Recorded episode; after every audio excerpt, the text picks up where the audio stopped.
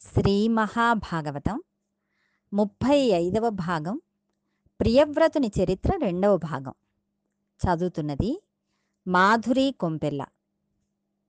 ప్రియవ్రతుని పెద్ద కొడుకు అగ్నిద్రుదు అతడు రాజ్యమునకు ఆధిపత్యం వహించి పరిపాలన చేస్తున్నాడు. ఈయనకు కూడా వివాహం కావలసి ఉంది. అందుకని యోగ్యమైన భార్యను పొందడం కోసమని హిమవత్ పర్వత ప్రాంతంలో కూర్చుని బ్రహ్మగారి గూర్చి తపస్సు చేశాడు. బ్రహ్మగారు ఈయన యోగ్యతాయోగ్యతలను పసిగట్టి ఒక అప్సరసను పంపించాడు. ఆమె పేరు పూర్వచిత్తి. పూర్వచిత్తి అంటే సుఖమును సుఖముగానే తలచుకొనుట. పూర్వచిత్తి ఉన్న చోట మోక్షం ఉండదు. మీరు ఏ స్థితిలో ఉన్నారు అనే దానికి మీరే ఉదాహరణ. సుఖములే జ్ఞాపకం ఉండి వానియందే పూనిక ఉన్నట్లయితే మనసు ఈశ్వరుని వైపుకి తిరగకపోయినట్లయితే ఆ సుఖములు సుఖములు కావనే భావన కలగకపోయినట్లయితే మీరు పూర్వచితికి లొంగుతున్నట్లు భావించుకోవాలి. దానివలన ఫలితం తెలుసుకోవాలంటే అగ్నిద్రుడి చరిత్ర వినాలి. అగ్నిద్రుడు ఒక కన్యకామణి కొరకు బ్రహ్మగారిని గురించి తపస్సు చేస్తున్నాడు. బ్రహ్మగారు వచ్చి చెప్పే వరకు వేచి ఉండాలి. కానీ ఈయనకు సుఖం అన్నది అక్కడ కనపడితే చాలు. అక్కడ మనసు లగ్నమవుతుంది. ఆయనకు అదో అలవాటు. కాబట్టి ఆయన పూర్వచిత్తి గజ్జెల చప్పుడు విన్నాడు. కళ్ళు విప్పి చూసి ఆమె అంగాంగ వర్ణన చేశాడు. ఆమెతో మభ్యపెట్టే మాటలు మాట్లాడాడు. ఫలితంగా పూర్వచిత్తి లొంగింది. ఆమెతో కలిసి చాలా సంతోషంగా కాలం గడుపుతున్నాడు. ఇలా గడపగా గడపగా ఆయనకి నాభి కింపురుషుడు హరివర్షుడు ఇలావర్తుడు రమ్యకుడు హిరణ్మయుడు కురువు భద్రాశ్వవు కేతుమానుడు అనే తొమ్మండుగురు కుమారులు జన్మించారు. వారు తొమ్మండుగురు అతి బలిష్టమైన శరీరం ఉన్నవారు. పూర్వచిత్తి చాలా కాలం అగ్నిద్రుడితో సంసారం చేసి ఆఖరుకి తన లోకం వెళ్ళిపోతానని చెప్పి ఈయనను విడిచిపెట్టి తన లోకం వెళ్ళిపోయింది. తర్వాత అగ్నిద్రుడు పూర్వచిత్తి ఎక్కడికి వెళ్ళిపోయిందో అక్కడికి వెళ్ళిపోవడం కోసం అనేక యజ్ఞయాగాది క్రతువులు చేశాడు. చివరకు ఆమె ఉన్న లోకమును పొందాడు. ఇప్పుడు ప్రియవ్రతునికి అగ్నిద్రుడికి ఉన్న తేడాను ఒక్కసారి గమనించండి. ప్రియవ్రతుడు తాను చేస్తున్న పని గురించి ప్రశ్న వేసుకుని భార్యను విడిచిపెట్టి తపస్సుకు వెళ్ళాడు. అగ్నిద్రుడు పూర్వచిత్తి ఉన్న లోకమును పొందాడు. ప్రియవ్రతుడు పునరావృత్తి రహిత శాశ్వత శివ సాయుధ్యమును పొందాడు.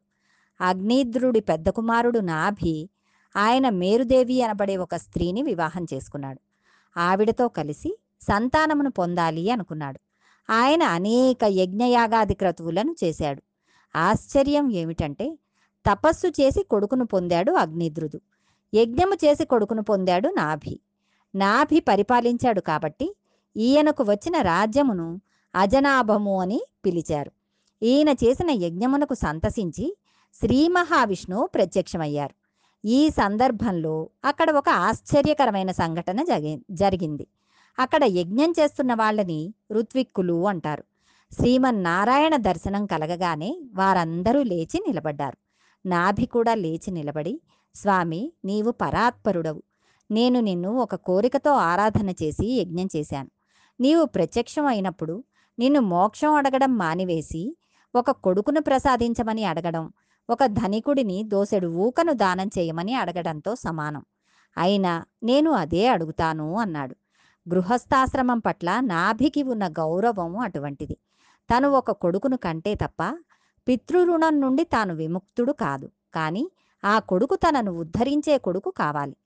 అటువంటి కొడుకును పొందాలనుకున్నాడు. శ్రీ మహావిష్ణువు అల్పాయుర్ధాయం ఉన్న ఉత్తముడు కావాలా? లేక దీర్ఘాయుర్ధాయం ఉన్న మహాపాపి కావాలా? అని అడిగాడు. అప్పుడు నాభి ఒక తెలివైన పని చేశాడు. నాభి అన్నాడు ఈశ్వర నా యందు ఉన్న భక్తిని నీవే ప్రచోదనం చేసి నాకు దర్శనం ఇచ్చి నన్ను ఉద్ధరించవు. ఇంతగా భక్తికి లొంగేవాడివి కాబట్టి నిన్నొక కోరిక కోరుతున్నాను. నీలాంటి కొడుకును నాకు ఒకడిని ప్రసాదించవలసినది అని కోరాడు. అప్పుడు శ్రీ మహావిష్ణువు నీవు ఇటువంటి స్తోత్రం చేసినందుకు లొంగాలో ఈ ఋత్విక్కులు నీవు అలా అడుగుతున్నప్పుడు తథాస్తు అనన అనినందుకు లొంగాలో. ఏమైనా? నేను నీకు లొంగవలసిందే. కానీ నేను ఒకటే ఆలోచిస్తున్నాను. నేను ముందు నాభి తేనె ఆహారంలోంచి నాభిలోనికి వెళతాను. నాభి జీర్ణం చేసుకున్న తర్వాత నాభి వీర్యకణములను ఆశ్రయిస్తాను. నాభి తేజస్సుగా నాభిలోంచి నాభి భార్య అయిన మేరుదేవిలోకి వెళతాను. మీరు తథాస్తు అన్నందుకు పది నెలల పాటు గర్భస్థమునందు అంధకారంలో పడి ఉంటాను. నాభి కుమారుడనని అనిపించుకుని మేరుదేవి కడుపులోంచి ప్రసవమును పొంది పైకి వస్తాను అన్నాడు. భక్తితో కొలిచిన వారికి ఈశ్వరుడు ఎందుకు లొంగడు? ఈ మాట వినిన తర్వాత నాభి చాలా సంతోషించాడు. మేరీదేవి గర్భమును ధరించింది.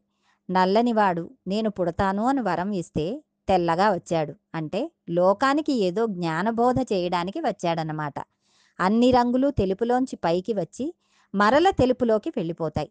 అనగా సృష్టి ఎందులోంచి వచ్చి ఎందులోకి వెళ్ళిపోతుందో చెప్పే మహాజ్ఞానిగా రాబోతున్నాడు. దాని వలన తనను కొడుకుగా కావాలని అడిగినందుకు పైన వంశం అంతా తరించిపోవాలి. జ్ఞాని పుట్టుక చేతనే కదా ఏడు తరాలు తరిస్తాయి. అందుకని ఇప్పుడు తెల్లటివాడిగా వచ్చాడు. ఈ పిల్లవాడిని చూసి మురిసిపోయి నాభి కొడుక్కి వృషభుడు అని పేరు పెట్టుకున్నాడు. వృషభుడు బాహ్య పూజ చేసేవాడు కాదు. అంతరమునందు విశేషమైన యోగమును అనుసంధానం చేస్తూ ఉండేవాడు. వృషభుడు బాహ్యకర్మలు చేయడం లేదని ఇంద్రునికి కోపం వచ్చి వర్షం కురిపించడం ఆపేశాడు. మన రాజ్యంలో వర్షం పడడం లేదు. క్షామం వచ్చేట్లు ఉంది అని తండ్రి వెళ్ళి కుమారుని వద్ద బాధపడ్డాడు. అప్పుడు ఋషభుడు ఒక నవ్వు నవ్వి తన యోగబలంతో మేఘములను సృష్టించి తన రాజ్యం ఎంతవరకు ఉన్నదో అంతవరకు వర్షములను కురిపించాడు.